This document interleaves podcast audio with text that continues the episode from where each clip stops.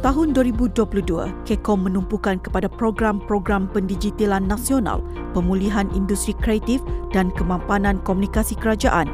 Pelbagai penawaran grant, dana, pakej dan skim insentif dikeluarkan Kerajaan Malaysia melalui Kekom khas untuk seluruh keluarga Malaysia yang disayangi. Antara inisiatif Kekom adalah Peranti Siswa Keluarga Malaysia, di mana membekalkan tablet kepada enam ratus ribu pelajar di empat puluh D I P T.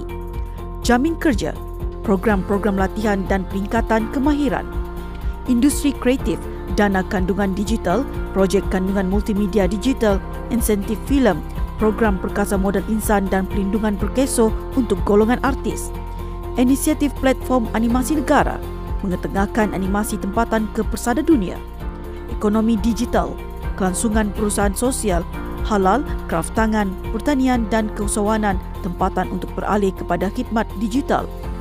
Terdapat banyak lagi inisiatif yang disediakan kerajaan melalui Kekom untuk semua kita keluarga Malaysia. Semoga keluarga Malaysia terus terpelihara dan tiada yang ketinggalan dalam menikmati kemakmuran negara. Pesanan daripada Pelan Pemulihan Negara, Sektor Penerangan dan Media, Kekom.